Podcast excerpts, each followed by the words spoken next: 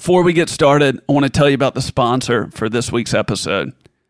AB Jets is a great story and great company.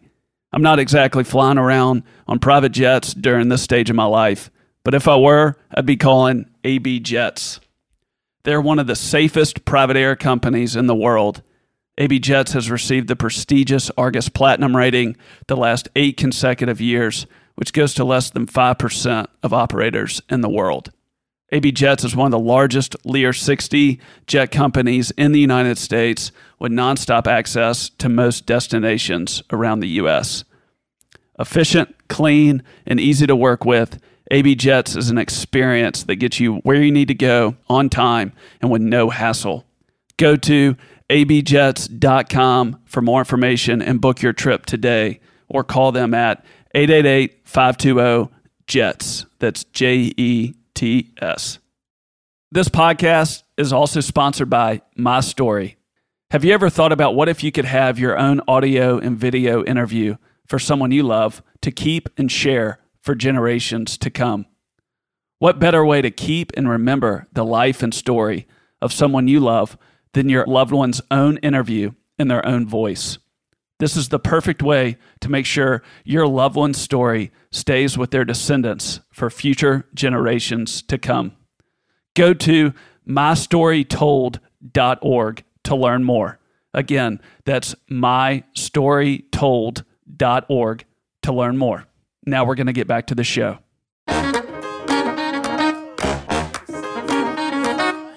When I moved to Memphis, it was a very unusual situation with one of our clients. And uh, it was back in 1980 when interest rates were 21%. And our company was losing millions of dollars a year. And we owed millions of dollars. And uh, I definitely think I had this fear of failure. You know, I knew that we had to really pull some things off good and had to had to work real hard to be able to get uh, through what we're doing. We had to put our largest company into uh, Chapter 11 reorganization you know, the first year I was over in Memphis with my new job, you know, it was just like my little checklist every day. What do I have to do to make it through the day? And so I wouldn't wish this on anybody, but I think probably part of what drove me was was uh, the fear of failure.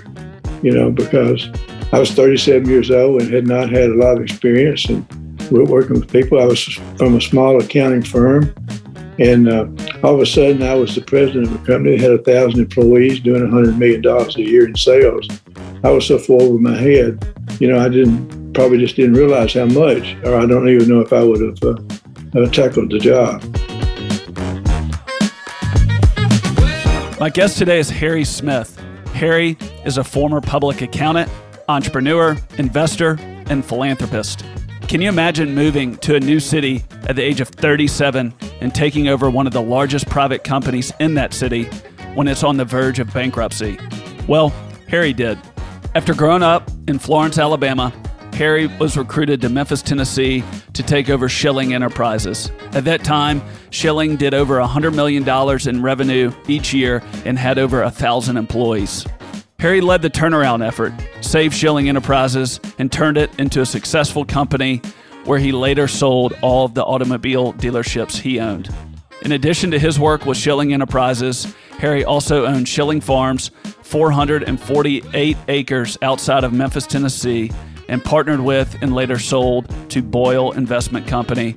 And he was also a partner in Circle Y Saddles, which is the largest saddle manufacturer in the USA, and much more. This is a fantastic episode where you'll learn what growing up with a single mother taught him entrepreneurship and work ethic at a young age, what he did to survive when taking over a company that was in dire straits, how to buy it right how he analyzed and acquired underperforming businesses and turned them into valuable assets. Why his success boiled down to the importance of him finding the right partner. Why he's grateful for second chances and much more. Please enjoy this week's episode with Harry Smith. Harry, great to see you. Thanks for coming on this podcast this afternoon. Uh, thank you, Sam. I'm glad to be here. Thank you for inviting me. Yes, sir. I've got to say, I've had different people on this podcast that have written books, but you're the first one. I called you and you said, Hey, have you read my book yet? And I said, No, sir, but I think it'd be best that I do that before we even maybe have another conversation. So I read it the next day and it was such a treat. And I'll put your book in the notes at the end of the show. But uh, I'm glad I did it. And I wish I'd done that for everyone else, but I'm glad I did it for you. Well, thank you. Well, Sam, when I uh, wrote the book, uh, my two goals were to honor God and to share with people some things I had learned along the way. And uh, also, I wanted to be sure if I ever wrote a book that it would be short, a lot of white space, and big print. and so I think I accomplished that. yes, sir. I think you did. First question I got, I've been thinking about this. You know, I read that, and I know this is not a light subject, but I think you'll see why I'm asking. But I'm curious if you can talk about when you were a child and you talked about learning teamwork with your mother and learning work ethic. And you talked about in your book, your father was an alcoholic, but you learned very early on how to sacrifice. I believe you described it teamwork with your mother, getting things done, getting things working well together. I'm curious if you could just maybe share anything about that early experience and if that was instrumental in those years growing up in high school, things like that. Sure. Well, uh, unfortunately, my, my mother and father were divorced when I was five. And I really only saw him one other time after that. I was 15. And uh, we, uh, we lived in the house with my grandmother and granddaddy, and they both died when I was about seven years old. And uh, we had apartments upstairs over our house where we lived in. And also, we rented out rooms in our house. And so that was kind of one of the ways that we provided income my mother had to work. She worked at the uh, a knitting mill there in Florence, and she had to uh, quit and take care of me. And so we uh, had our income from renting out uh, rooms in our house and apartments upstairs. And uh, and then when I was uh, nine years old, I got a little paper out carrying papers, and then just a year or two later, my mother got a rural paper out out in the country. We went we went 40 miles uh, every day carrying newspapers 365 days a year. It was the birmingham newspaper but it was in florence alabama so of course not everybody took it. But so my mother and i did that for uh, until i got my driver's license and when i was 16 then i started carrying them with myself and got somebody to help me but my mother and i uh, had a special relationship doing that it was just the two of us and uh, I was able to learn a lot from her. She was very thrifty, had to be. She had to be good at managing money because we didn't have a lot. But you know, Sam, back then, I think there was a lot of people in that condition, and uh, I don't think we really realized, you know, that we didn't have it real good. You know, I think that was normal life for us, and that was just the way it was. And and I don't think we went around saying, "Oh, woe is me," you know, we don't have this and we don't have that, you know. And uh, but my mother, I think, did a great job of teaching me good work ethics and also how to how to manage money. And I learned a lot carrying papers about people. Uh, learned how to, of course, sell papers and learn how to collect and manage the money and learn about people. But um, now my mother, uh, she did a great job of helping me and learn some valuable lessons in life. Yes, sir. I'm curious what do you think has changed? You know, I, I personally, I can think about where when I was growing up, mainly it was kind of latter part of more my teenage years. But if you're around people where you, you kind of think or see that maybe their family has a big business or maybe somebody in their family has had a big business or maybe they live in, you know, really nice neighborhoods and all that kind of stuff, it can easy to feel inferior to people that maybe seem like have a lot of money I'm just curious is it more of a technology thing? Is it private school thing? Is it just that the United States has gotten wealthier over time? What do you think has changed or has anything changed to where when you talked about you didn't really think much about it and you talked about there's other people that you felt were around you that also didn't have money have things changed in your in your mind or is it just the difference between living in a bigger city like Memphis versus Florence Alabama well I think part of it is living in a bigger city. I think there's things in Memphis that uh, that weren't in Florence. So I think that that probably is it. And then there probably were more people and probably there's more people in Memphis that uh, had more money, you know, financially and all, could send their kids to private schools, and then there was in in Florence. But I I, I just was not around that many people that I felt like that or that I was even think about having a lot of money or a lot of things that I didn't have, you know.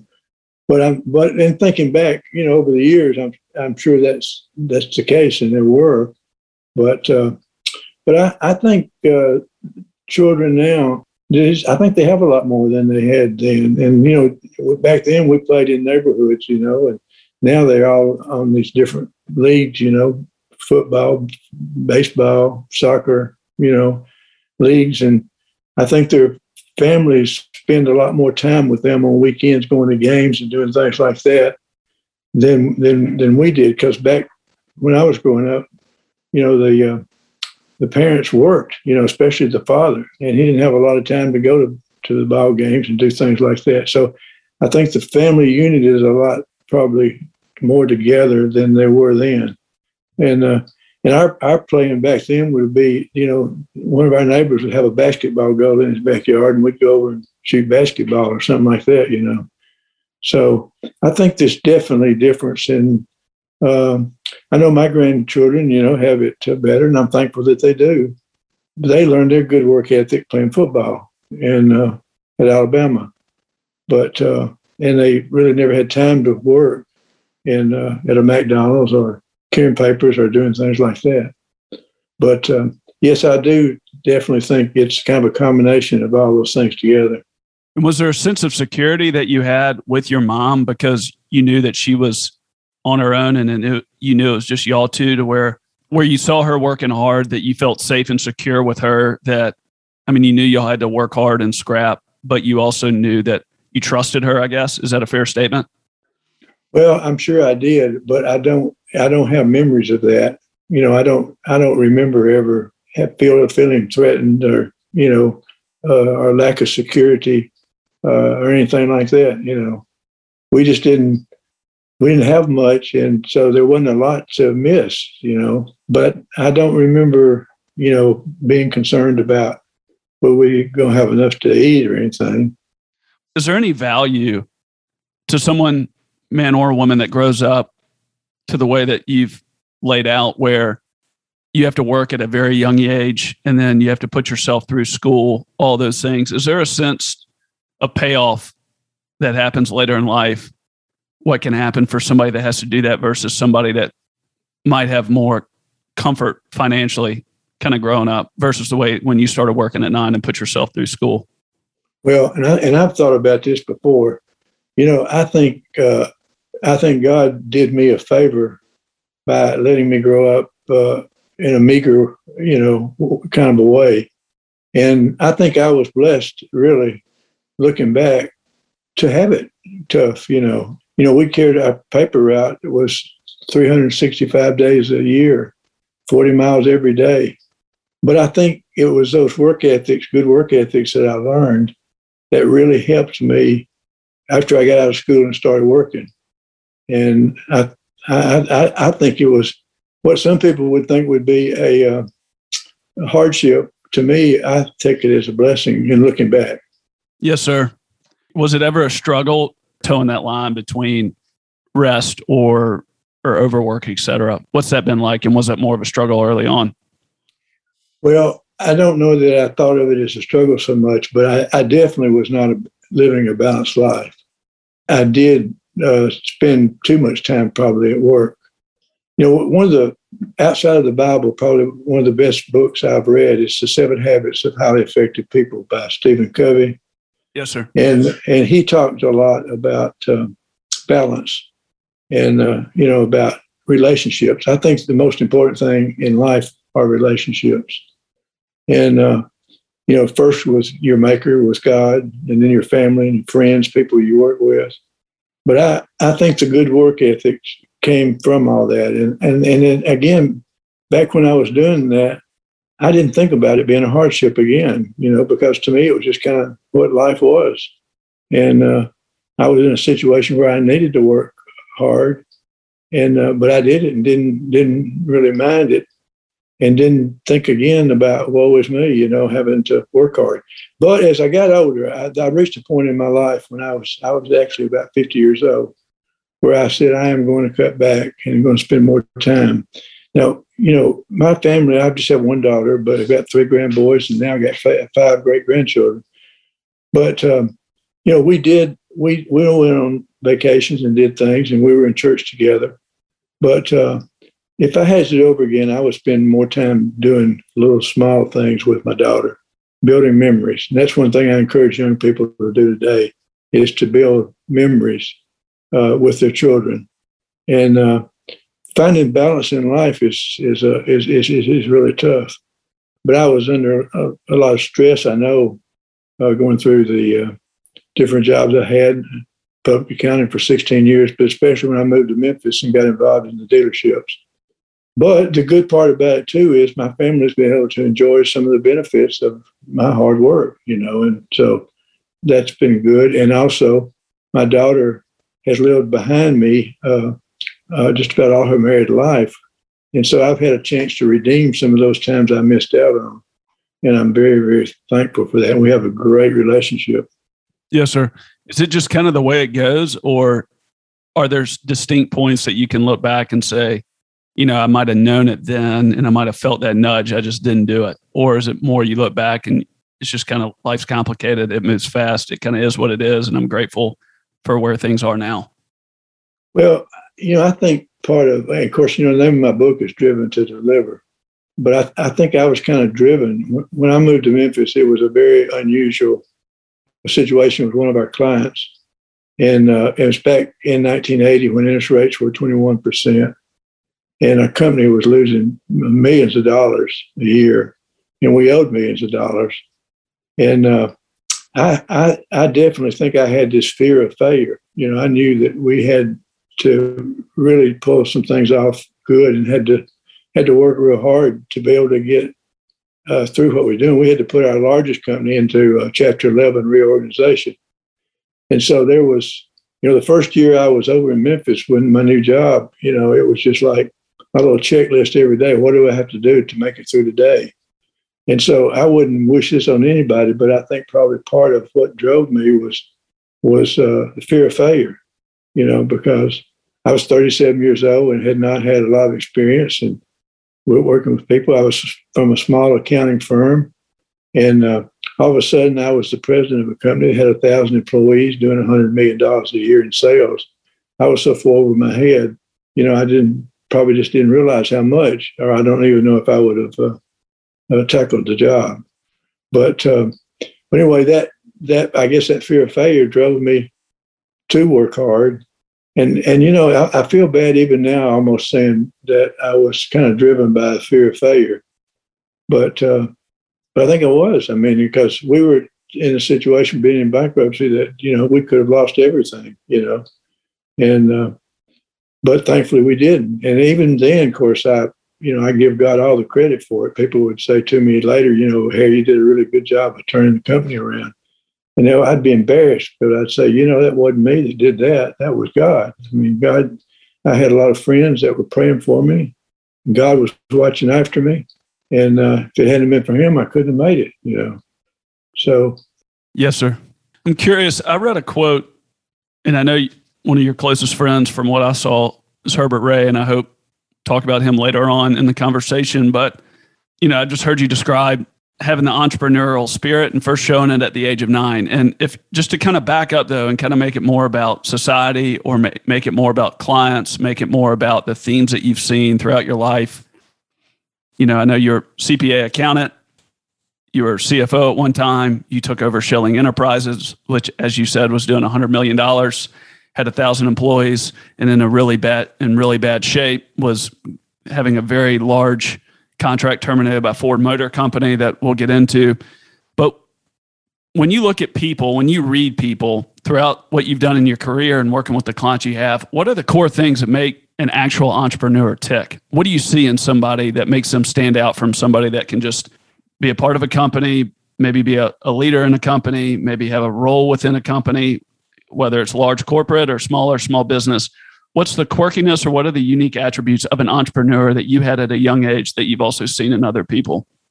Well, I think I think first of all, it goes back again to good work ethics. You know, I think working work working hard, and uh, you know, most businesses, oh well, really, I think all businesses they need two aspects of leadership. They need one, uh, somebody that uh, can have a vision uh, for where they want to take the company.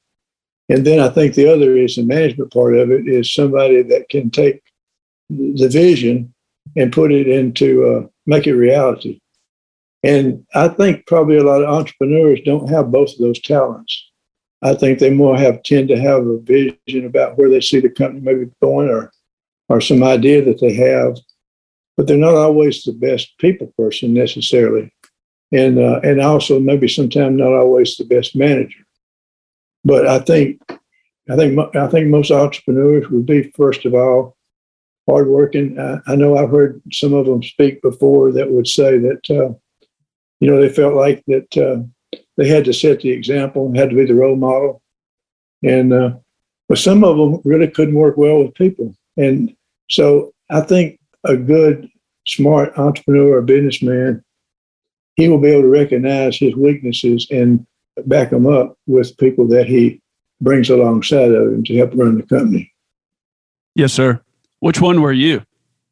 Well, I think probably I was more not the visionary, but I think I was probably more the the turnaround uh, person, taking something that wasn't doing well and turning it into good, uh, turning it into profitable businesses just like with car dealerships, there was two kinds of ways to buy car dealerships. One, you would buy a car dealership that was doing real well and pay a lot of money for it and hope that it kept doing real well. Or you would buy one that was struggling, about to go out of business and uh, turn it around.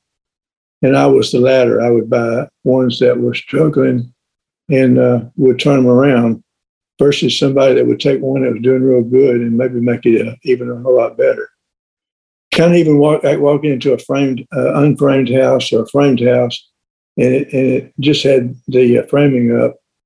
My wife can walk in, look at it, and see where the bedroom's going to be, the living room's going to be. And uh, me, I got to wait till the house is finished before I can tell. and you know, a lot of that goes by your left side and right side of your brain too. You know, for people that are leaders, people that are managers, and uh, and I think, you know, of course, sometimes, you know, a person a lot of times will have both both of those. He can do both, but not many times. Yes, sir.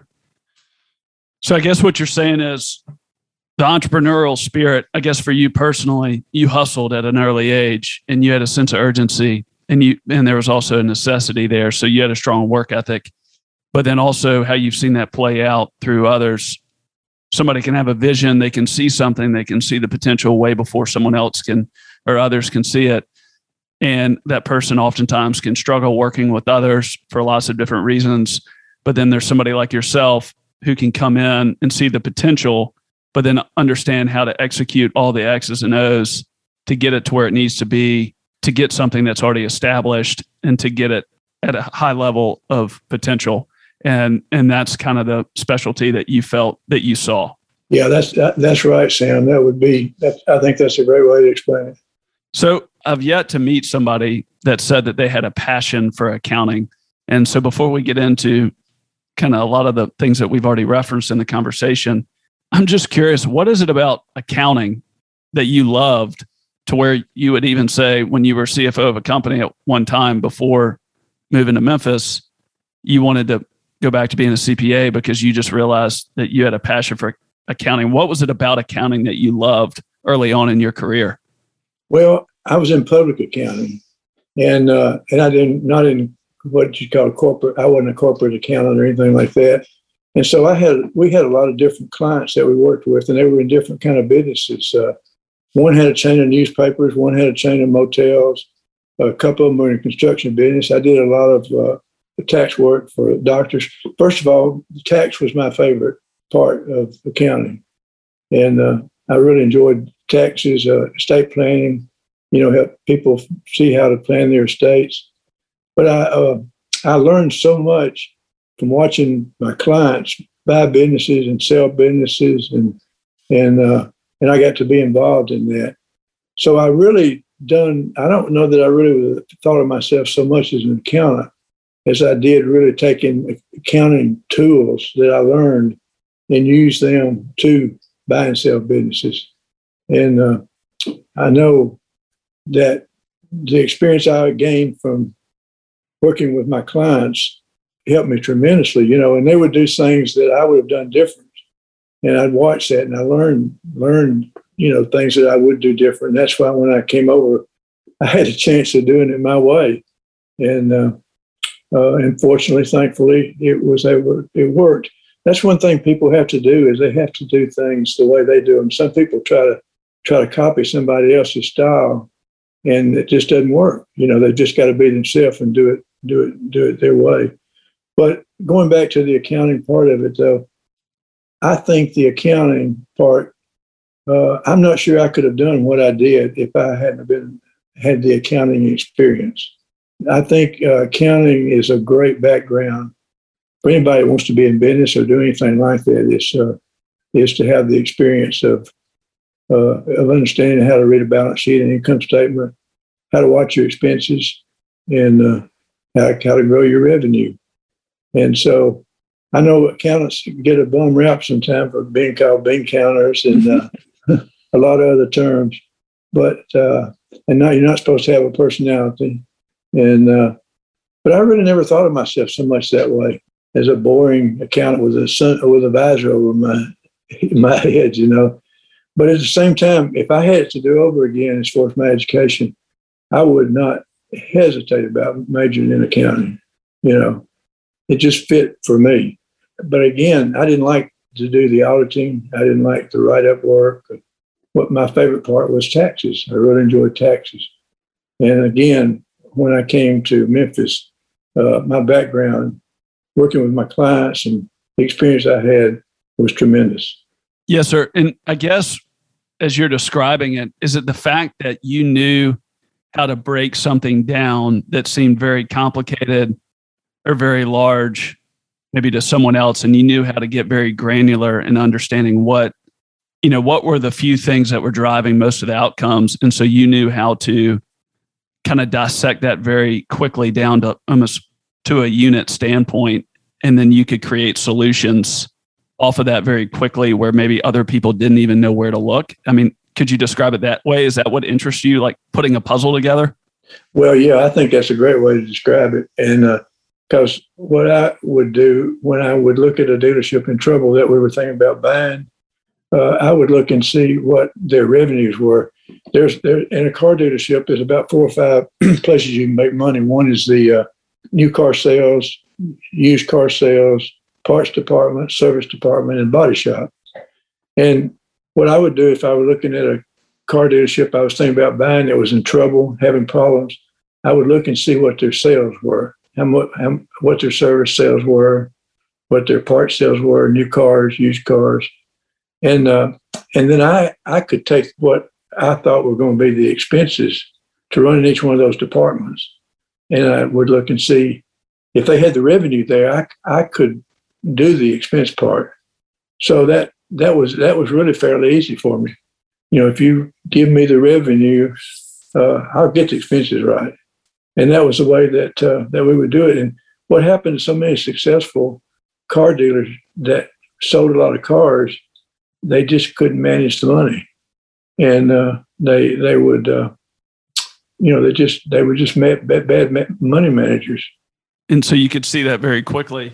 I'm curious one last question, kind of while we're on this point of all the different transactions, all the different acquisitions, or all the different sales or closures for all the clients that you worked with in reference, was there top two to three themes or things that you saw over and over again that you noticed early on to where if you got those right, there was a higher probability in really being successful from a business standpoint with what you saw with your clients? Well, this the answer to that might surprise you. I think uh, one of the things that I learned in looking back more than at the time maybe was the number of clients I had that were very successful in their business for a while, but started taking shortcuts in uh, in their personal life, in their business life, and uh, I have often thought that if they'd had an accountability partner, somebody that would have helped them when they saw them slipping, and uh, that they would have maybe not done so bad in their business.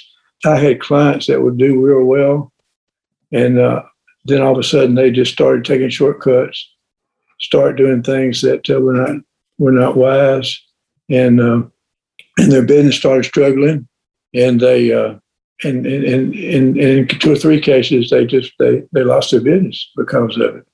They lost focus. They, they lost focus, but I guess really even more than that, their moral values just slipped. Are you talking about like an affair or yeah, right, or an embezzlement maybe, or something? Maybe they started going out of town and watching things on TV they shouldn't. Maybe they were going to the bar, you know, started drinking where they didn't have a drinking problem before. Uh, maybe they were having some uh, extramarital relationships, you know, but just slipped, you know. And uh, I've often wondered, because I, I, know in Covey's book uh, he talks about it, but I've often wondered if those people had had an accountability partner, somebody that would be straight with them and would tell them, you know, that so you better watch at your own dangerous ground. I think it could have saved, maybe saved their business, you know, and saved their marriage and saved their life. So that would probably be one of the things I learned from my clients. The other, I guess, another thing maybe I, I, I learned from them was uh, just the way they uh, ran their business, and they all would be a little bit different. But I could kind of take a combination of all those and put it together about the way that I would do it if it were me. And so I learned a lot. I learned a lot that way by picking and choosing the better, the better parts when I first got in the car business, I had never run a car dealership, and so I had so much to learn. I had to pick people, and uh, the first, uh, I guess, year or two, I ended up replacing nine managers of the different businesses that we had. And what I would do would be to go to somewhere like Atlanta, and there were like five Lincoln Mercury dealerships there.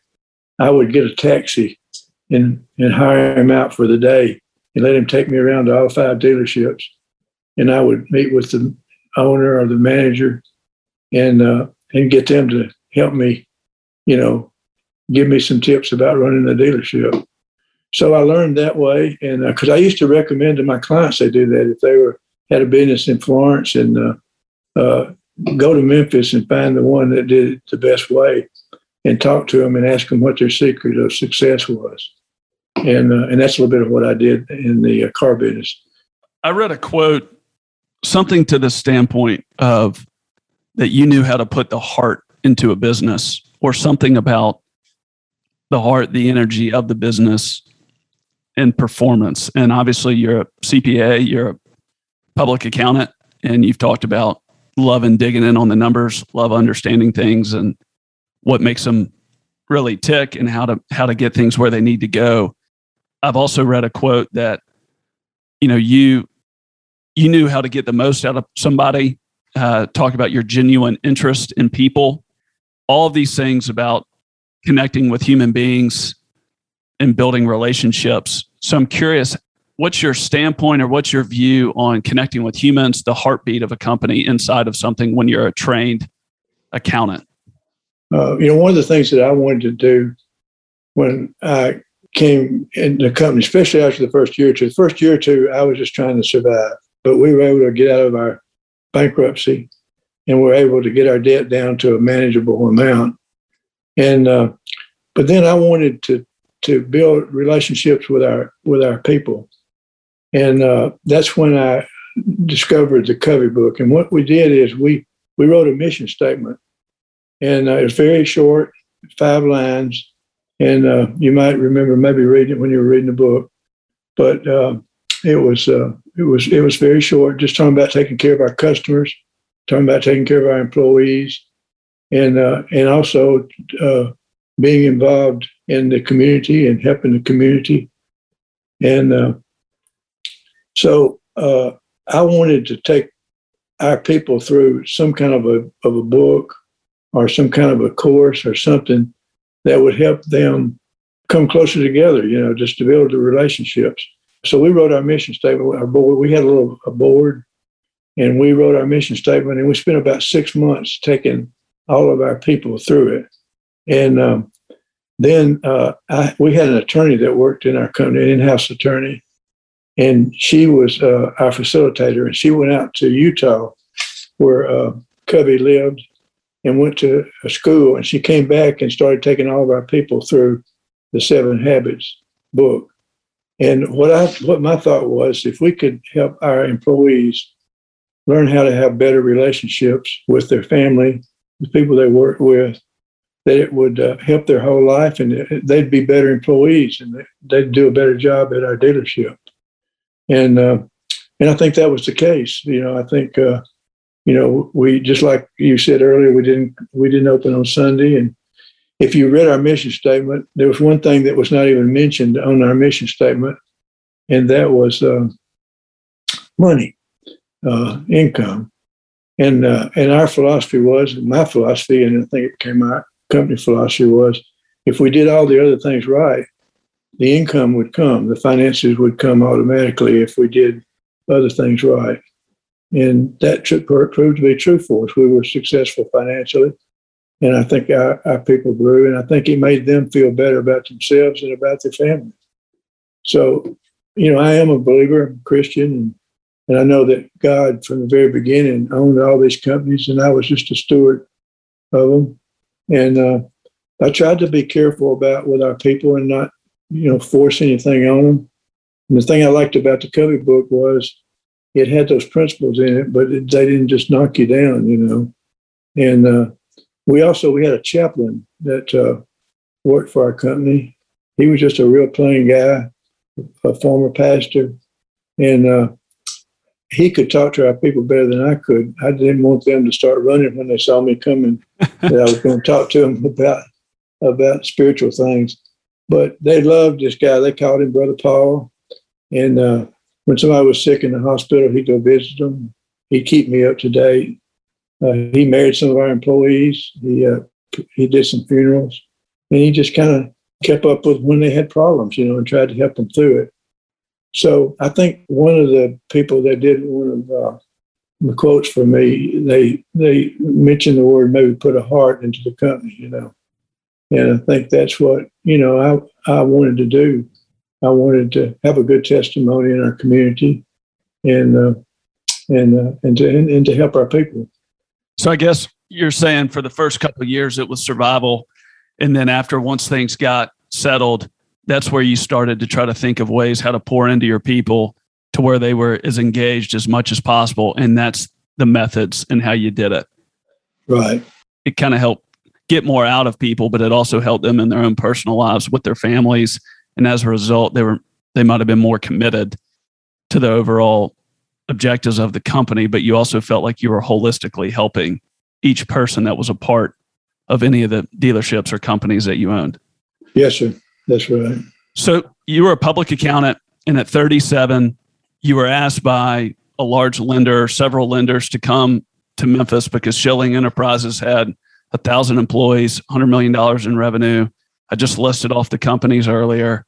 And I read that you, you talked about you were losing a few million dollars at least a year. You also owned several million dollars to banks, and I saw even that y'all had over a million dollars in back payroll taxes. So it sounds that banks, lenders were obviously desperate because it was going to be a Chapter Seven bankruptcy on the whole thing. It sounds like, and they thought of you or they wanted you because of, of your work with that company, I guess, and their belief in you. So you just take make this crazy career change, move to Memphis to take over this whole organization, Schilling Enterprises, that's on the verge of going chapter seven on everything.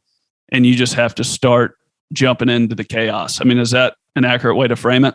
Very accurate. Very accurate. What do you think? I'm just curious, while being respectful of Mr. Schilling, and as much as you can share, and if you don't want to share anything, we'll edit this out.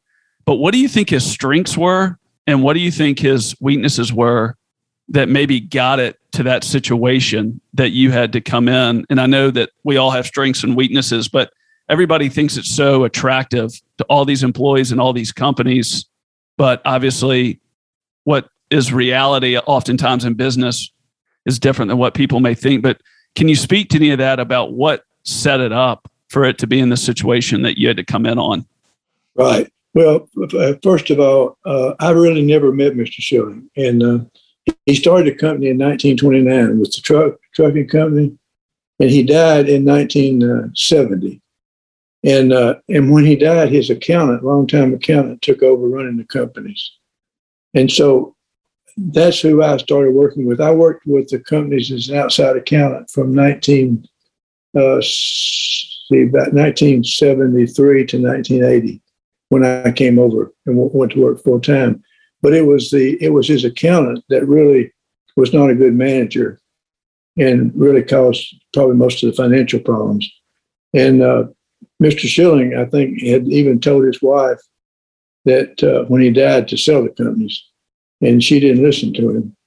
And uh, and so the the accountant for the company just was not doing a good job. You know, there's no other way to put it.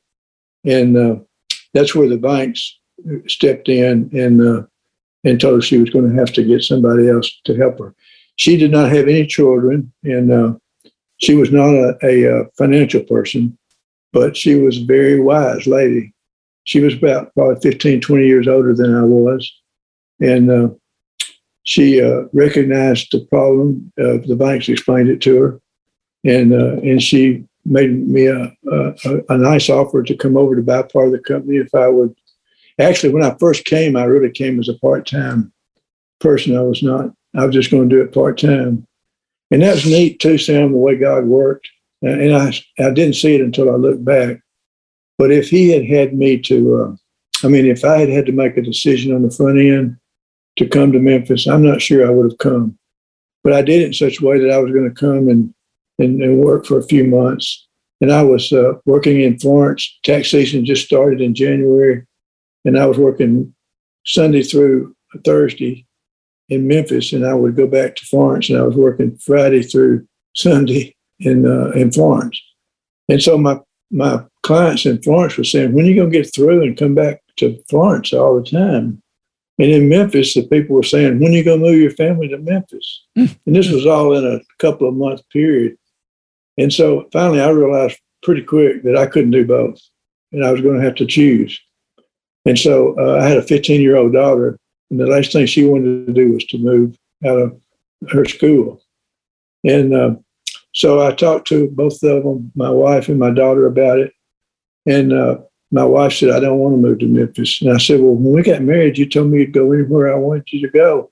And she said, Yeah, that was 17 years ago. and so but long story short, they did come, and uh, and I think after a while they were glad they did.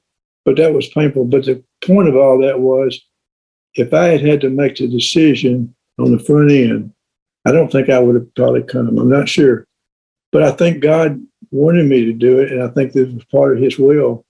And I think that's the reason that He let me do it gradually rather than all of a sudden, you know.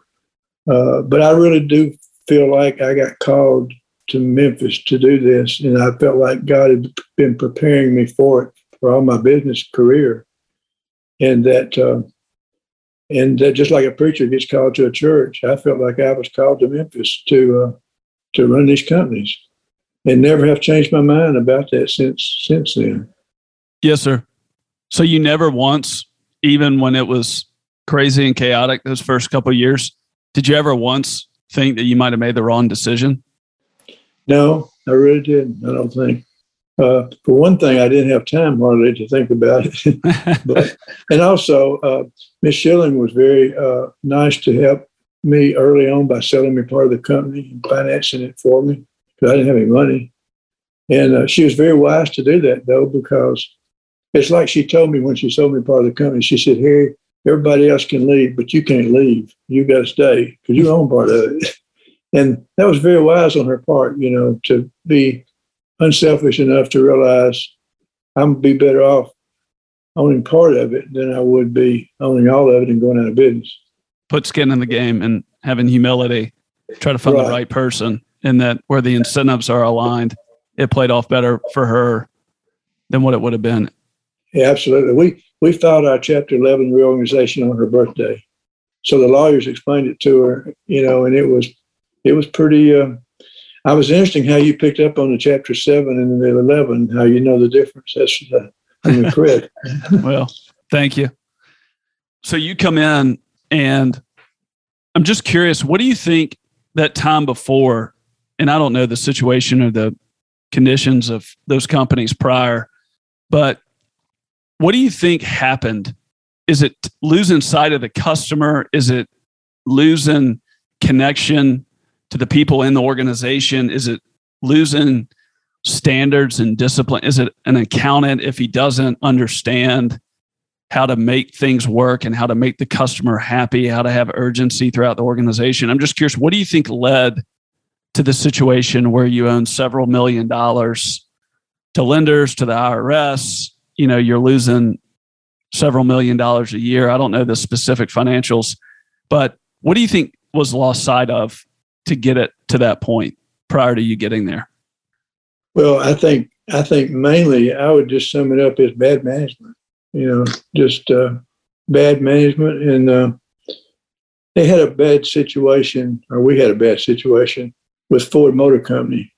We that was our biggest. Half of our employees worked for for, for the uh, for the automobile carrier. I mean, for well, for the carrier that that hauled cars for Ford, and uh, they would uh, they would pretty much set the rates for what they would pay you, and you could go back to them each year and try to get an increase, or you could go to the Interstate Commerce Commission (ICC) and, and get a, get try to get a raise. But that was a no-no. It was with Ford because if you went around them to the ICC to get a raise, they looked at that real bad. And so uh, the company was just losing money, and and and the man that was running it just just he just didn't do the things that needed to be done to uh, you know to as they say stop the bleeding. You know, what does bad management look like, and then alternatively, what does good management look like? I feel a little embarrassed to ask that question, but I'm just curious the basics. What do you see? How do you see that? Well, I think, of course, I think good management is uh, is is is doing the right things at the right time and recognizing the problems if you have it. And uh, your revenues are more than your expenses. You know, it kind of gets down to a household level. That's why our federal government, some of this stuff, we spend more than we than we take in.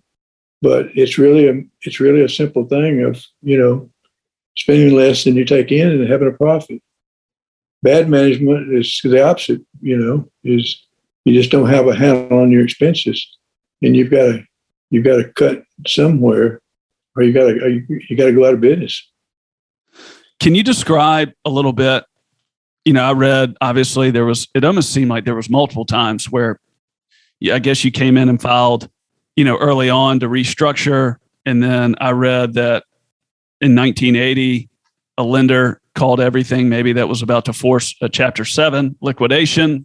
Obviously, you reference a wild couple years, but can you can you maybe come in? What have you learned when you come into a situation and like I know you bought a distressed saddle company in Texas, and I know you sold your share of the partnership years later, but you obviously have experience coming into distressed situations. When you come in and people are probably scared, uncomfortable, fearful, stressed out, or it's very chaotic, what are you thinking about? What are you prioritizing? And how can you get detached to potentially see the opportunity, I guess, to some degree, selectively choose that situation to walk into and to try to rectify? Well, in the case of the saddle company, uh, that was a very interesting experience. My neighbor and a fellow that I went to church with had a little saddle company uh, in Memphis. And uh, he asked me, uh, we, we were on the mission committee at our church, and we'd go on trips together. And he'd ask me to look at his statements and go over the numbers with him, and I did. And uh, he shared with me about this: the largest saddle company in the United States was was uh, going bankrupt, and it was uh, out in a little town called Yoakum, Texas. And uh, so he was telling me about it, and I said, "Well, what do you think? You want to you want to look at maybe talking to the bank about the bank had sent their person in and they had kind of taken over the company. And um, he said, Well, they won't talk to me because I have a saddle company. And I said, Well, maybe they'll talk to me. I don't have a saddle company. and uh, so I, uh, I called them up and uh, the banker, and they arranged for us to go out and look at the look at the company. Now, the biggest saddle company in the United States is not all that big. they they were they were probably doing, uh, I guess, maybe ten or twelve million dollars a year, something like that. And uh, but again, they they had borrowed a lot of money from the Bank of New York, and uh, the Bank of New York's address is number one Wall Street, and uh, so we uh, we we went first. We went to Texas and looked at the company and looked at the books, and uh, they had a lot of receivables, and they had a lot of inventory, and they had a lot of debt. And the secret for us on that was to buy it right. And so we uh, we went to New York and met with the bankers, and uh, and we just made a real good deal on the front end. You know, we bought the receivables, you know, for just pennies on a dollar, bought the inventory the same way, and so we had a couple million dollars that we could lose while we were getting the company turned around. So we had that much to kind of work with, and it took almost all of it but we did, and we got it turned around, and it did. It's it's done real well, and uh, it was so funny. My partner uh, had never been in New York, and so to go to to the Bank of New York at Number One Wall Street was quite an experience for him. Yeah, and it was it was he was he was a real cool guy. He still is. He's my neighbor still, and I sold it to him about six years later, and he's doing real well with it, and uh, which I'm thankful that he is. But um, we were on about the 16th floor of the Bank of New York building, and it overlooked. Uh, oh, 9 11 towers? Yeah, 9 11 towers. We overlooked where they were. And so they had already, we had already asked them if we could go up and look, you know, from the bank. And uh, they said yes. But anyway, make a long story short, we were negotiating with them, and uh, our negotiations uh, kind of started going south. And uh, so my partner looked at him and said, Well, gosh, Ed, that was the guy's name. He said, Does that mean we don't get to see 9 11? You know, and that kind of broke everything up. And we went up and looked at it and, uh, uh, and went on from there. But anyway, going back, I got off the subject there, but going back, all of those businesses that we bought, which we bought several, uh, it's the way you buy them that where you make your money and where you're profitable is buying them, you know, with a good price. And that's what happened to the saddle company. You know, we just bought it right. In most situations, do you feel that if you see a company and you understand the financials and you know how you're going to get it to where it needs to go, are you just confident that there's at least enough people in the organization or there's outside talent to solve any problem once you get the finances and once you get the management right? Yes, I think it will if it has the potential you know, if the if the business has the potential to to get the sales, you know, where you need them, then yes, I think so. I think it's people, it's people and money. Yes, sir. You seem very matter of fact, very data driven, very number driven, but you also seem very kind and interested in who you're talking to. I mean, even when I asked you if I could invite you on this podcast, you asked me more questions about my life or my wife or my family than really any person I'd met doing these interviews and a lot of people I can think of for the first time. But when you have to come in and make hard decisions or when you have to lay people off or when you, like I saw after you clarified things with Schilling and doubled down on the automobile industry, I saw that you, throughout your time, it, I saw that you purchased seven dealerships, you sold seven, you closed one, and maybe you opened two and obviously there's one in there that i'm probably missing to make it flat even to make it balanced but there's no question about it. You've talked about making hard decisions. Does that ever weigh on you heavy personally when you've got to make decisions about people but you're also it sounds like a very clear thinker from a business operational from a number standpoint. And how, how have you learned how to do that throughout your lifetime? Well one, one, one thing is i I don't get real sentimental about businesses and uh, owning a business in particular. So it doesn't bother me to to sell one if I need to. W- one of the things that I probably got uh, more satisfaction out of than almost anything was Schilling Farms because I wanted it to be uh, something that stood for good things, and we wanted to have a place where people could work and play and live and worship, and uh, and we were able to do that. And then going back to a business, we would not sell a business unless we just felt like it didn't have the potential uh, to do well over over a longer period of time, or that we could or that we could turn it around or do do better with it. And in those cases, we felt like with the employees, if we had them working in a place that didn't have a good future, that's not doing them a favor. And that if they were good at their job, they'd be able to go out and find another job. And so, you know, some people kind of grow up in a business, you know, and they get real sentimental about it, and they they don't they don't make the hard decisions, and they end up going broke, you know. And so we, I've always kind of felt like that I was not doing the employees a favor if I was keeping them with a job at a place that didn't have a good future. It'd be a whole lot better to go ahead and pull the plug and make that decision to sell it, or maybe in some cases close it and let them go on and be about what their next job was going to be. So I care about the people, but I'd really, as far as owning a particular dealership in a particular location, that didn't bother me, you know. And you know, I'm really thankful for this. I've really never sold anything that I wish I hadn't sold, and uh, that's that's a good feeling. It's really interesting because it's. I know of situations in my own life, and I know of other people where, I mean, personally, I've, I feel like there's been times where I've made decisions too quick, and then I've also made decisions, and I'm really glad I made those decisions, even though they were uncomfortable.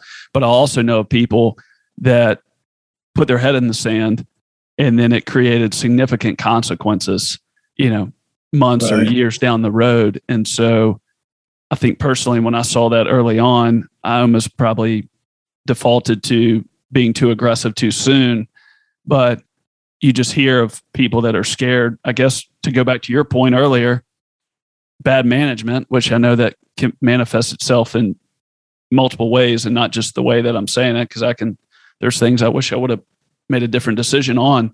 But bad management, part of it's not making those tough calls soon enough. And then you put yourself in a maybe the way that you described it, where if it wasn't just such a one in a million result or effort or turnaround, then you kind of get past the point of, of making it work. And so to me, it sounds like what you're saying. You just try to be very objective. You also try to care about people and develop where you can but you also try to be a realist and and look at the potential outcome and then make those decisions and then move on. That that I couldn't have said it better. You're exactly right. And you know, I think one thing that uh, a lot of people have a hard time is they will look at something and analyze it and think about it, but they can't ever get to the place of, of pulling the trigger, you know, and making a decision. And that's what you've got to be able to do, you know, and well in life you've got to be able to make make decisions. And uh, some people have a real real hard time ever doing that. They'll analyze it to death you know but they won't make a decision. Yes sir. Curious in your book there's a very pivotal kind of a climactic moment when you talk about going to michigan it's dearborn michigan right that's ford's corporate right. Right. And, you, and they had canceled a contract. Y'all had the dealer transport, so y'all are moving automobiles around the country. Sound like they had abruptly canceled a contract, and then, which sounded like a very confident move on your part to then close a facility down in Kentucky. How stressful was that time, and what exactly did that look like to come in and for you to go up to Ford and negotiate and and and then close that facility in Kentucky? to try to protect yourself and protect your company to to keep your company in business? Yeah, that was that was a very stressful time. You know, one of the things that I had going for me, I had a lot of good things going for me, uh, except money. but uh, one of the things I had going for me was I was not part of the problem that got the company where it was, and I was part of the solution to get it out.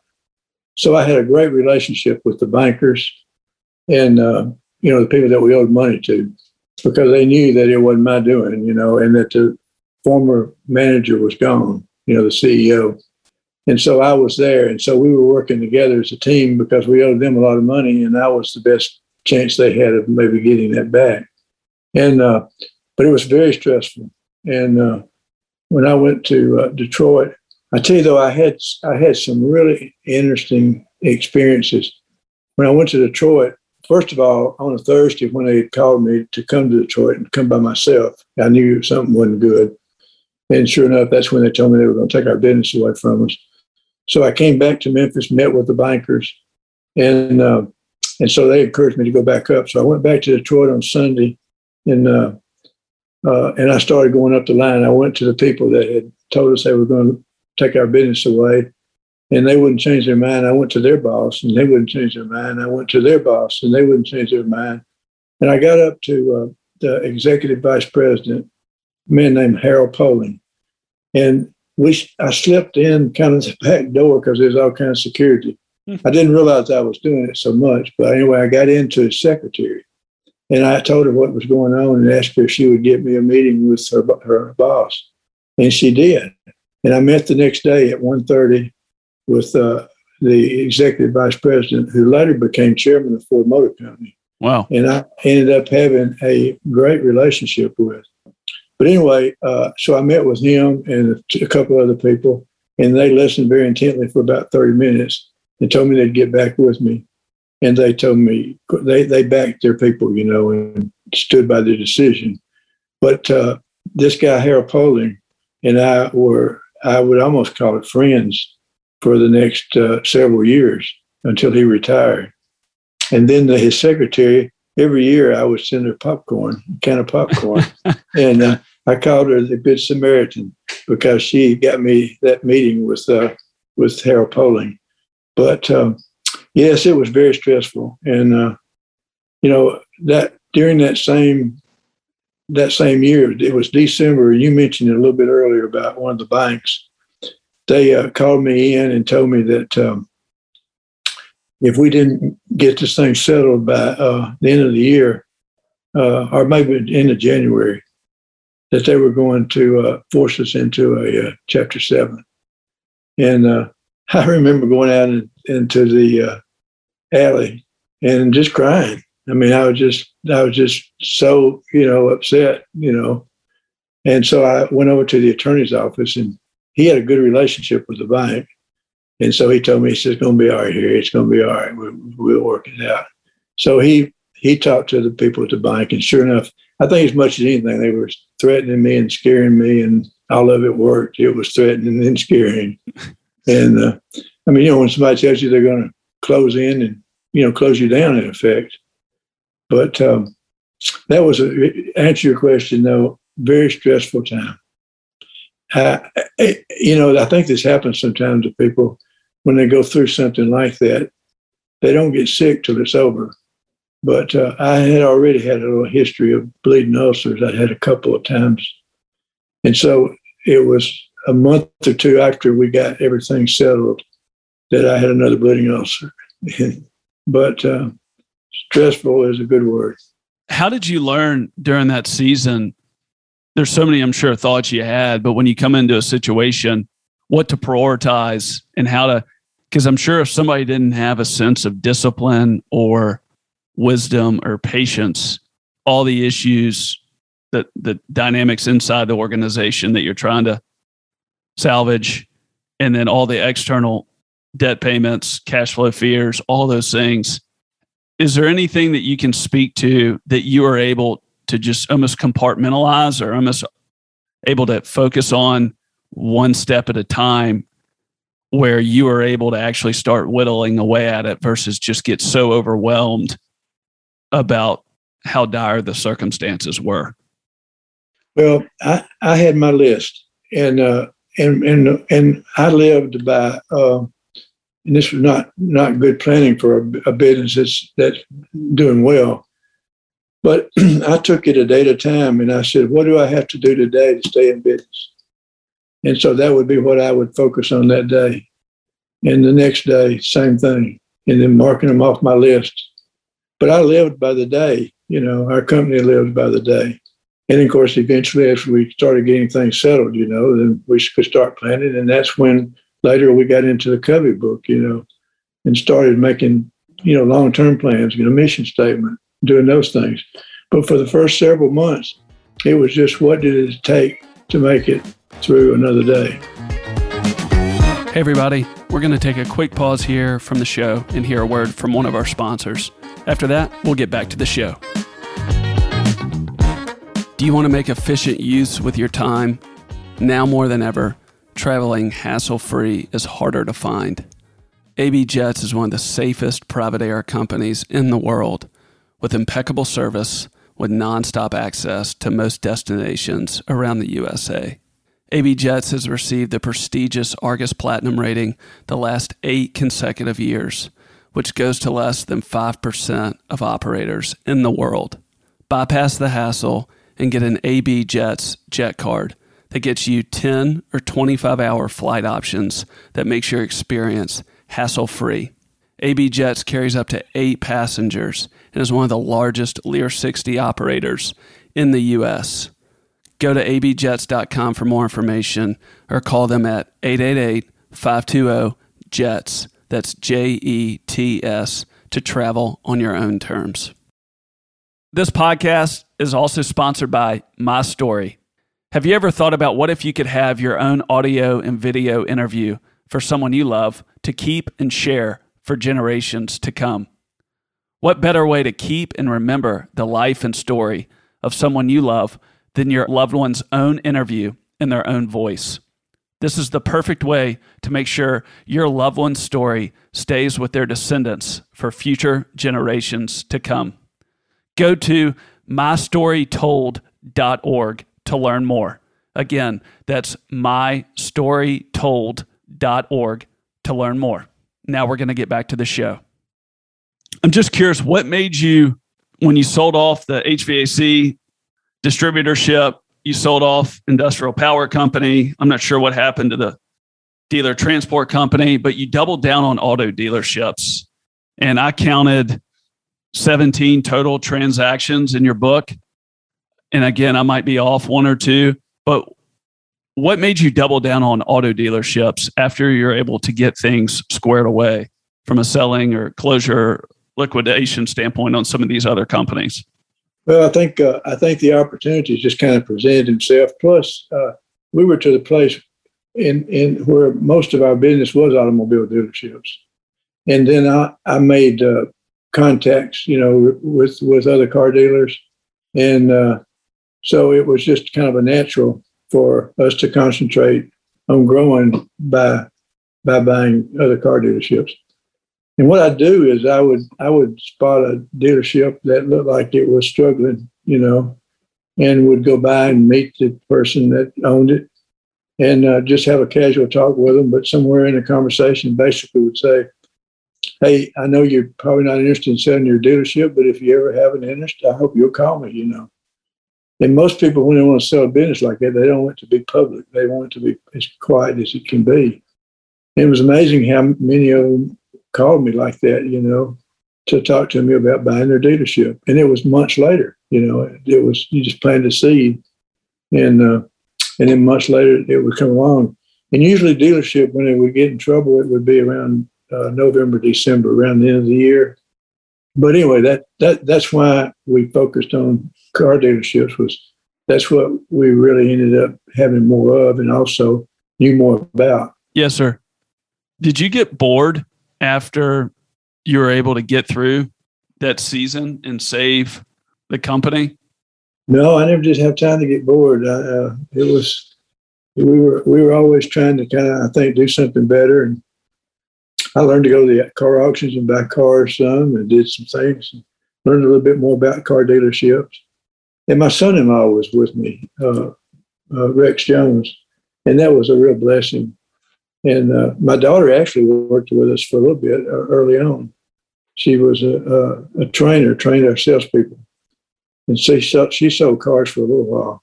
But uh, no, I I I, uh, I never got bored Now I can't say that I always loved the car business. You know, it was it was where where we were, and it was that's where we were. And uh, see, I would go by the dealership every Saturday, go by at nights, and because uh, our, our hours were like seven in the morning to eight at night, and of course closed on Sunday. We'd close at six on Saturday. But I felt like that uh, our guys didn't want to work on Saturday either, so I felt like I had to go by there, and visit with them, and say hello to them.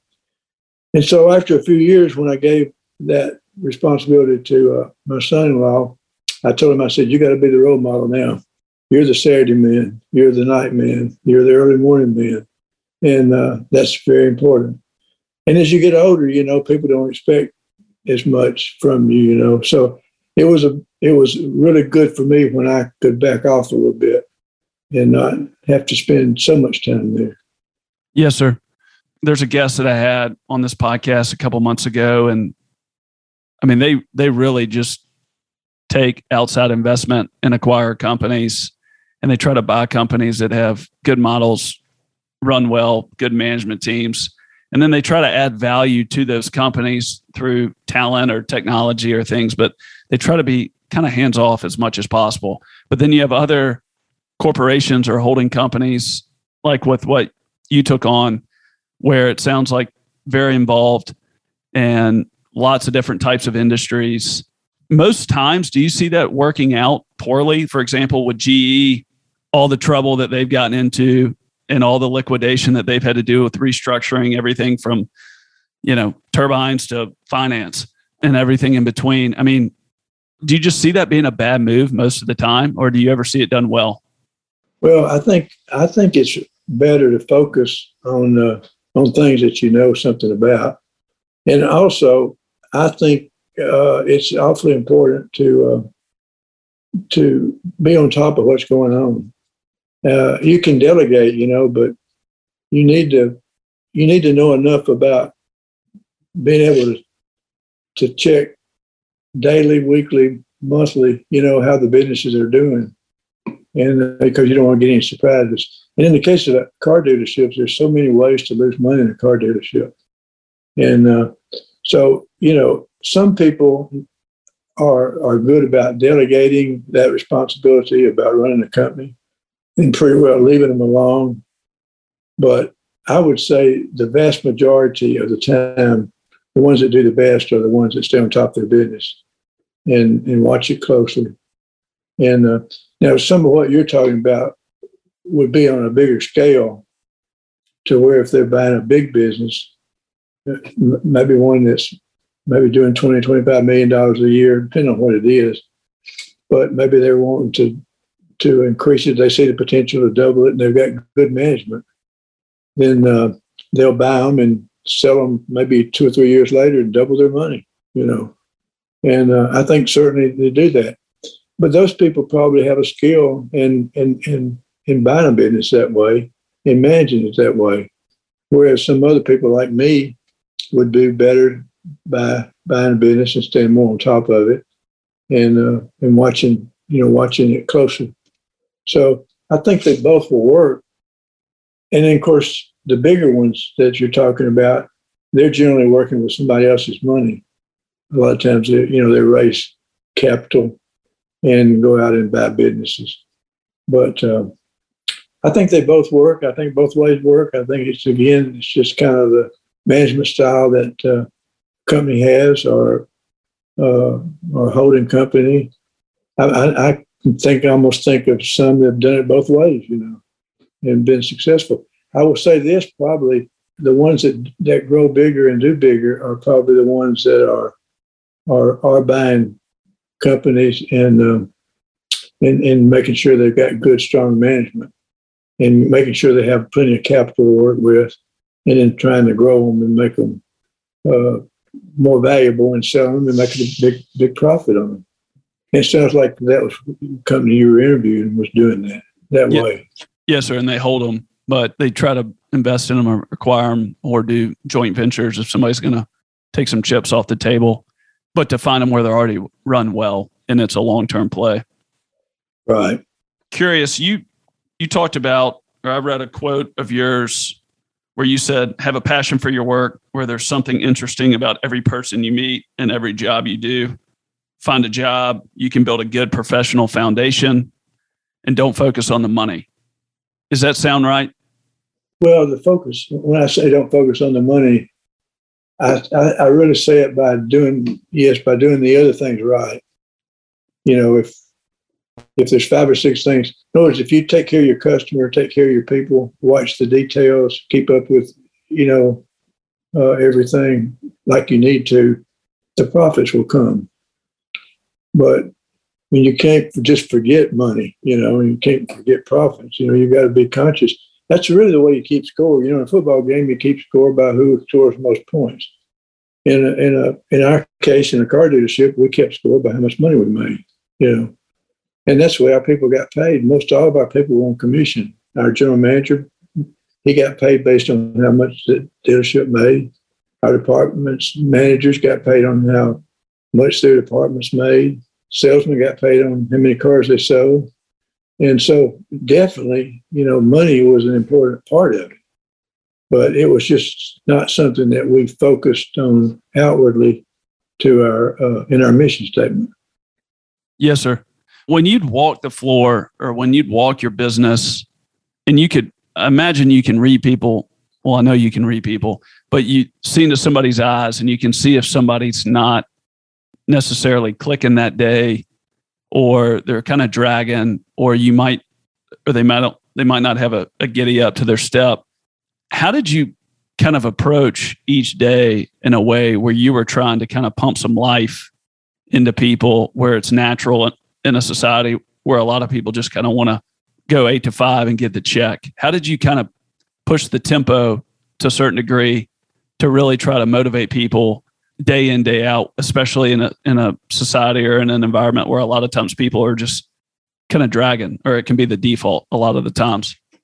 Well, I think I think a real short answer to that would be people don't care how much you know till they know how much you care, and uh, I think you know my goal was to uh, one of my goals was to let people know that uh, that we did care for them, you know, and that we knew that, you know, in a car dealership, uh, you got about we have about sixty employees in each dealership, and um, you know we the the success of that dealership depended pretty much on the general manager, and so you know a lot of my job was to keep the general manager you know, going, keep him pumped up, keep him excited. And then it was his job to do the same thing with the people at, uh, that worked under him. We didn't, uh, we didn't have the most flashiest managers, but we had people that cared. And I think again, it's that, that saying I've, i am sure I probably learned it at church. I don't know, but people don't care how much you know until they know how much you care.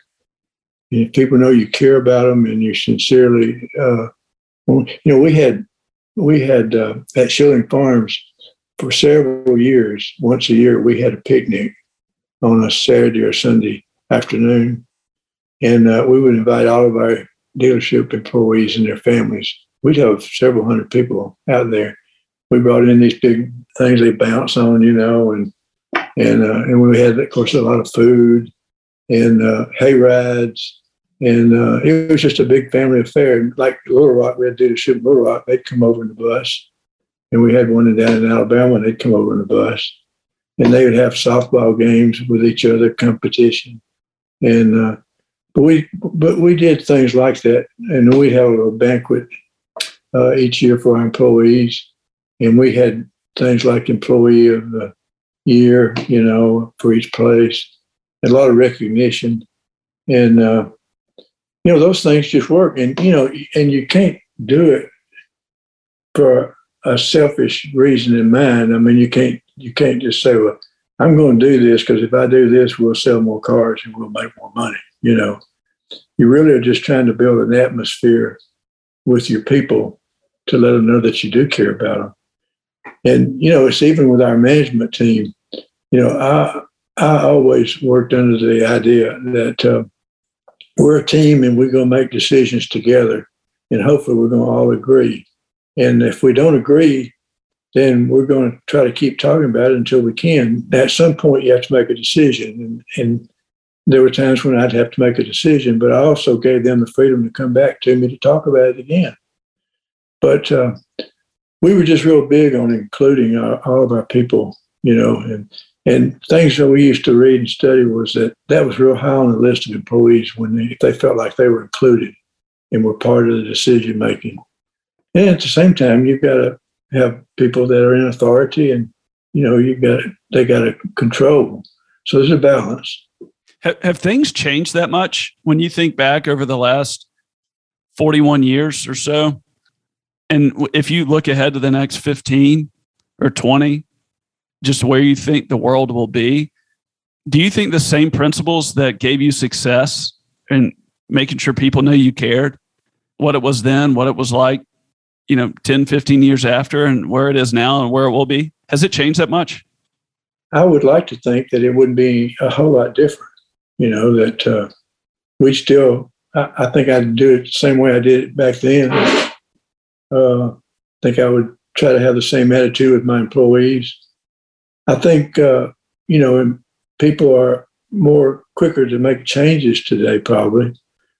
But, uh, but you know, I guess all generations have always said, well, this generation is uh, different from the prior generation. You know, I, I know when I was younger, you know, and would say that, people would say that. But um, I, yeah, I, I, I've got to look at it as two ways. One is the country and the politicians and where they're going, and another one is trying to run a business, you know. And because uh, if I was if I was a politician, I'd be wanting to run the government like I run my business, and that certainly doesn't happen. Yes, sir. Does that make sense? Yes, sir. It does, and I and I hear you loud and clear. And I guess what I'm hearing you say, and I, and I, I would guess it still stands just as true today when people know you really care about them and you're trying to let them know personally that you're interested in their well-being but you also have high expectations and you it's, a, it's an environment it's a system that holds people accountable wants to take care of the customer and and perform well uh, that's what people need at the end of the day and that's the difference between good management and bad management and then obviously we're also talking about some things from how the country's run as a whole. And and you're saying and you good management would be there would be a lot of similarities to how the politicians behave or how they govern and or how they lead and how the country's run and that concerns you i guess because you feel like we're getting away from those principles. Uh, yeah i sure do. I, I think if we could run our country like we could run a, a business good uh, it would be a huge difference. Yes sir. What what's the reason that you chose to sell your dealerships versus hold them and maybe try to pass them on to the next generation? You know, that's a great question, Sam. I'm not sure that I ever really loved the car business. I'm being real uh, honest with you now. Yes, sir. I'm not sure I ever loved the car business. I enjoyed the car business. I enjoyed the people. And I met a lot of interesting people, met a lot of people in Detroit and, and uh, traveling around in different places. But um, I kind of learned uh, somewhere along the line that there's a time to sell, and and you have opportunities to uh, to sell and to get out of your business. I, have seen people with car dealerships do real well, and then the economy go bad, and things go bad, and they they would end up not having anything left, you know. And as I said earlier, I've never gotten emotionally attached to a business. So my wife used to, she was my a little bit of tester. She would say, "Well, remember, Harry, you can't do it but one time." That would be whether I was thinking about selling part of, of a dealership to one of our managers, or whether it was selling a dealership. But um, in fact, just today, Sam, I was talking to my son-in-law, and we were reminiscing. Something came up, and we were reminiscing about three of the dealerships that we sold in Memphis, and about how our timing was so good. We uh, we had three Lincoln Mercury stores in Memphis, and that was real unusual. Usually there'd just be one, and somebody else would own another one, and somebody else another one. We could never make Ford Motor Company happy with what we sold. I mean, they were they were always on us about selling more cars. And so finally, I called them up one day, and I said, uh, "You know, we've done everything we can to sell more cars, and we can't make y'all happy. How would you like to buy one of our dealerships?" and man, they jumped at it. And uh, as uh, made a long story short, we sold them one, and, and in the process, I asked them. I said, "Well, would you like to buy another one?" they said, "No, I believe one's enough." and uh, so we sold it to them, and uh, that dealership is uh, got grass growing up in the pavement today. It's out on Covington Pike, and uh, we sold them the building, sold them everything. And then uh, out on Mendenhall, you're familiar with Mount Moriah, Mendenhall? Yes, sir. Area. That was used to be the Car Market Road, and uh, there's still some car dealerships there. But uh, we sold that car dealership and sold the building and the dealership. And about two years later, they cl- they quit making Mercury's, and uh, that dealership closed. And then there was across the street, we had the Jeep, Chrysler, Dodge dealership. We bought those individually and put them together, and we sold it, and it closed later. So our timing was just a God thing. You know, it was just a real blessing to sell them. So there was a time, you know, it was a time to buy and there was a time to sell. And uh, we've been out of the car business now for about 15 years, but we could have kept those dealerships and we'd have, we'd have had to close them. We'd lost everything. We'd lost our building. It's changed that much. Yeah. Well, the location changed. Uh, it's bad location. Plus, they did away with Mercury and gave the Lincoln franchises to the Ford stores that would build a separate showroom. So, for all practical purposes, Lincoln almost just closed up. Yes, and, sir. uh, and then the Dodge Chrysler uh, Jeep. Chrysler opened too many stores. When we first bought it, we were one of about three dealerships uh, that had Jeep. And uh, and then I think when we sold it, there was about 25 or six Jeep dealers in our Memphis market. And so the, the manufacturers just made it unprofitable. So we were just blessed. You know, God just was really blessed us by our timing of selling the dealerships. Yes, sir. I mean, it sounds like it really didn't have an option to do it differently in the long run because of the way the market changed or way these larger brands how they closed or changed.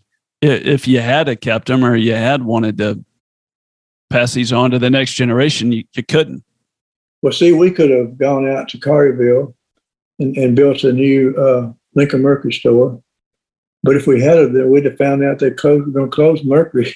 we'd been in real trouble. We'd had an empty dealership. And then uh, we thought about, oh, uh, well, we thought about moving our Toyota store that we had down on Brooks Road to Collierville. But one thing is, I didn't want to spend a big, huge amount of money on a new car dealership. And uh, we had made some money, and I wanted to keep it. I wanted to end up with some money and not, uh, as it worked out, some empty car dealerships. I hear you. What's it been like? You know, I know, I think it's close to, was it 448 acres that you have on Schilling Farms? Right. That's exactly right. What's it been like if you think about from a next generation standpoint to take such a large piece of land in a, you know, right in the middle of Collierville, right outside of Memphis, to take 448 acres to be able to use that and to, to build things from scratch for people. What's it been like at this phase of your life? It was uh, it was it was really a neat experience. You know, Sam, when I started getting out of the car business, I, I had to ask myself the question: Is my identity in Memphis being a car dealer? And uh, I didn't think about that very long. I didn't dwell on it very long, and uh, it didn't bother me, you know. But I still had Schilling Farms, and so I had the same thought about Schilling Farms. You know, if I sell Schilling Farms, is that part of my identity? And uh, you know, I, I, didn't dwell on that very long. I said, no, I'm not. That's not a concern for me. And uh, what happened? The boys were getting older, and I was getting older, and their younger kids were coming in, you know, starting to take over management. You know, Rusty's pretty much retired. Yes, sir. Rusty Burglar. And uh, and so Rusty and I had been in this thing together, and so I had a little window of opportunity to sell my interest in in uh, Farms to uh, and uh, I didn't think that window was going to be open for a real long period of time. And so my family was not interested in running it, managing it, going to meetings every month. And so uh, we worked out a, a deal with the uh, with the Boyles and sold it. But our partnership worked out good for a lot of reasons. One is I knew that they were they were strong managers, they were experienced, and they uh, if they told you they were going to do something, they would do it. But at the same time, if you if if they had worked a deal out with you, they expected you to do what you said you were going to do too. So they were very businesslike in all they did. Rusty was one of the ones I worked with mostly, and he was very, very good to work with. But um, the, uh, you know, I wanted Schilling Farms. My goal was for it to have a good testimony in the community. And uh, for example, we had a prohibition against alcohol and the boys went along with that. Now that I've sold it, uh, I'm not sure that that prohibition is going to hold up, but I'm hoping it will.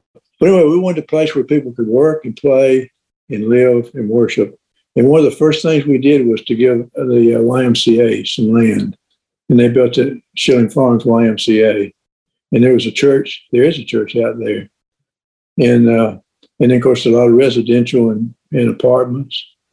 So it it uh, Boyle's done a very good job of of uh, of building it out. I think it's first class. I think it's something that's uh, was proud of, and uh, and I'm thankful for it. But you know, it didn't really bother me real a whole bunch to sell to sell. You know, I'm gonna I'm gonna die one of these days. You know, and thankfully to go to heaven because I'm a believer. But can't hold on to it forever. You know, I'm I was to be rid of Schilling Farms one way or another. I guess my family could have taken it over, even though they didn't really have a desire to. I could have kept it, and we'd have had to have been a forced sale at some point, you know, or I could sell it. And uh, I, I chose to sell it. Looking back three or four years later, am I sorry I did? No, not really. So I don't know. Not sure if that answers your question. Yes, sir. I mean, it sounds like through circumstances talked about earlier on, you were able to have this asset and a very large asset right in the middle of a of a town and outside of a large city and you found a partner that you enjoy doing business with and you're very proud of the quality and the professionalism of the partner that you have and and obviously you moved on from it. So you don't it sounds like you just don't hold it real tightly but you're also proud of you feel the the partner that you had in it, everything was clear and everybody honored their deal, and and you're proud holistically the value that it provides the community, which I guess there's a lot of people that get in situations, or not a lot, but people that get in situations like you described where they might not know what they're doing and get in over their heads, or they might get partnered up with someone where is less reliable or less trustworthy, or they might have to be forced to do something and and take a hit on it for what it's worth. And it sounds like just the way that you've described it, it's been a win-win across the board.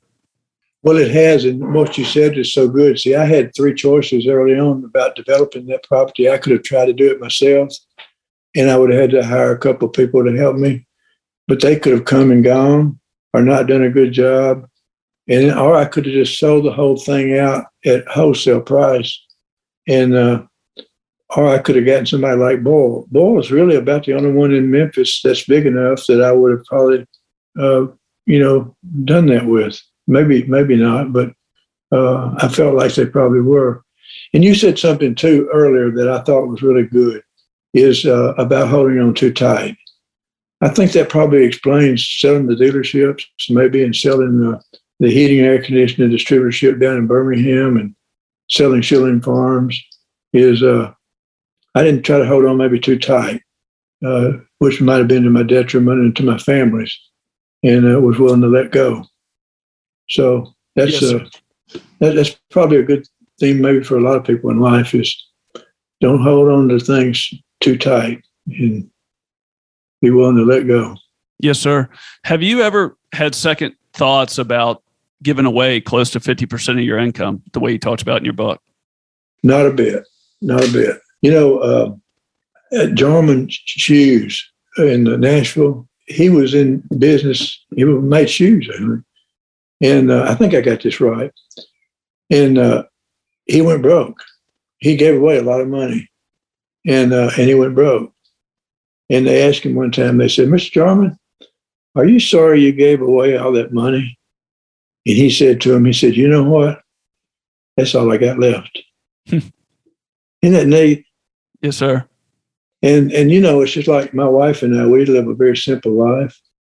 You know, about six o'clock tonight, we'll say, "Well, let's go put on our comfortable clothes, and uh, we'll fix a little chicken salad, and a minute cheese, and some crackers, and uh, we'll turn on the TV and watch some of the things we pre-recorded.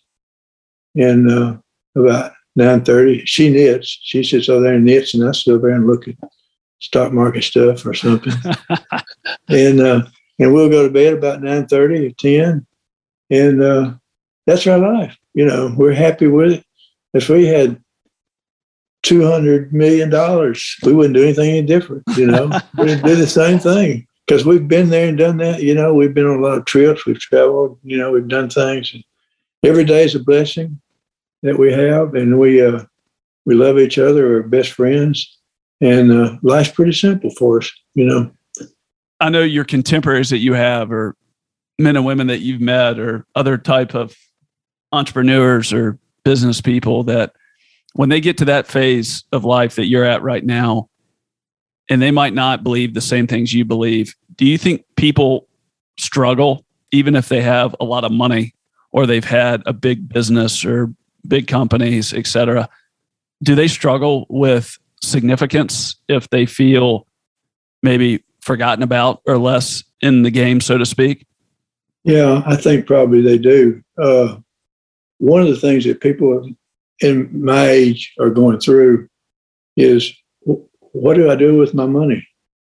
What am I going to do with it? Maybe they've got some children they can't trust to handle it right, you know, to manage it right, or maybe they're on drugs, you know, or or uh, alcohol, or or you know, just have gone off the deep end and they don't know what to do with it and they're not givers you know they don't give you know much of it away.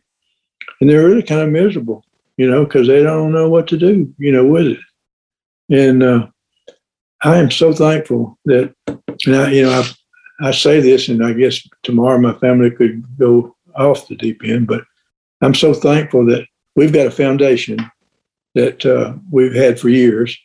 And uh, I, I have such a peace that when I die, that whatever's in that foundation, my daughter and my grandboys will do as good or better job giving that money away than I will. And and then also as far as whatever my wife and I have left personally, I know that they'll be good stewards of it and uh, and take care of it. And so I don't have to have any fear of dying and what's going to happen to it or you know, trying to control it. Or I'm telling you, Sam, that is such a blessing. And I'm so thankful God has just blessed me with a, with a really a, uh, a, a wonderful family. I know that they will try to give it away in the way I would want to give it away, you know, and not give it to things that are kind of way out or something like that. But we've we've worked together as a family, and we we have meetings together with our foundation, and uh, but but again, going back to what you're saying about other people, I've, I've got some friends I know that aren't in that situation, and uh, trying to figure out what to do. But we got to all let go one day because you know God's going to call us all home, or and uh, it's going to be over. Life life is brief and short. Yes, sir. You've got a reputation and a story as a man that you know, moved here from what I saw, 37. I think that's right. You came up here from Florence, Alabama at 37, right? You take over. I think at that time, it was one of the largest private companies in the city had a thousand employees, hundred million dollars in revenue. We've already laid that out. It was about to go bankrupt, or was already bankrupt to a certain degree. And you know, you have the story of the battle in Ford, calling them on some stuff, trying to protect the family, trying to protect your company, and then going through those choppy years, turning things around, and then doubling down on automobile dealerships and growing those and buying those and selling those and then having 448 acres outside of Memphis, Tennessee and Collierville at Schilling Farms and developing that, partnering with a with a great developer there. So you have this story of really coming in and be able to turn this around. And in your book, you talk a lot. You don't take credit. You don't single yourself out for your own talents. You're you're very candid about that and authentic. But you also talk about being thankful for second chances. And you talk about how relationships are the most important thing. Uh, they matter most. I'm just curious, with somebody that has the success or the story that you have, why are you thankful for second chances and what has that meant to you throughout your career? Well, I think a lot of it is probably peace of mind that uh, I don't have to dwell on the past, you know, so much or things I wish I had done different just like I have for the last seven or eight years, I've, I've taught this ethics class at the University of Memphis. I'm a, I'm what they call a executive in residence. It didn't didn't pay anything, but uh, it's it's nice to be with the students. But uh, it's on ethics pretty much, and uh, I, I, I I have about four or five classes a semester now. I've not done it this year because of the COVID, because they're not meeting in in public. But after uh, each class uh, when I go to, they they ask me questions sometimes. And one of the guys asked me a question one time. He said, "If you had to do over again, what would you do different?" And uh, boy, just like that, Sam, uh, it came. This came to my mind, and I was transparent with "If I had to do it again, I spent more time building small memories with my daughter I said, now we did a lot of things. We went to church together. And we we went to ball games together. We traveled together. But I would have done more things like taking her on a field trip with her school, buying her a fishing pole and taking her fishing. Uh, if I had to do it again, I would I would do that. But but God's redeemed that time for the last 30 years. My daughter has lived right behind me. And we uh, and I see her all the time. We've got a great relationship and so that's a situation of where, you know, God gave me a second chance, you know, to do those things with my daughter that I wish I had done more of when I was growing up. I was like 21 when she was born. I was all I was thinking about pretty much was just working, you know, and uh, and then there's other things, you know, where God has given me, uh, you know, second chances, and I'm so thankful. Well, you told me to call you Harry. That feels not very respectful and polite on my end, but that's me. Harry, it's been a true honor and a pleasure to be with you this afternoon. And I can't wait after we get this edited and produced, and we'll be releasing it in the next few weeks. But it's been a true honor and a privilege to not just talk to you today, but also over the last few weeks, and hope to see you in person sometime. Hey, everybody. Since you've made it this far in the show, I want to share with you something that you may love. A few months ago, I was asked to interview a close friend's grandmother who's in her 90s. She lives outside of the United States, and this was a way to get to the heart of her and capture her life in a way that could stay with the family for generations to come. This interview was an absolute blast, and it brought tremendous joy and value to this family. Since then, I started doing this for others. If you have someone you love or know, of someone whose story and life you'd love to capture in an interview, go to mystorytold.org to learn more. My team and I would love to discuss this with you further. Finally, thank you for listening to this week's episode of the Driven By podcast. If you enjoyed the show, please leave a review. Please subscribe to the show, and you can follow me on social, on Twitter and Instagram to join me for future episodes of the Driven By podcast. Hope you have a great week and see you next time.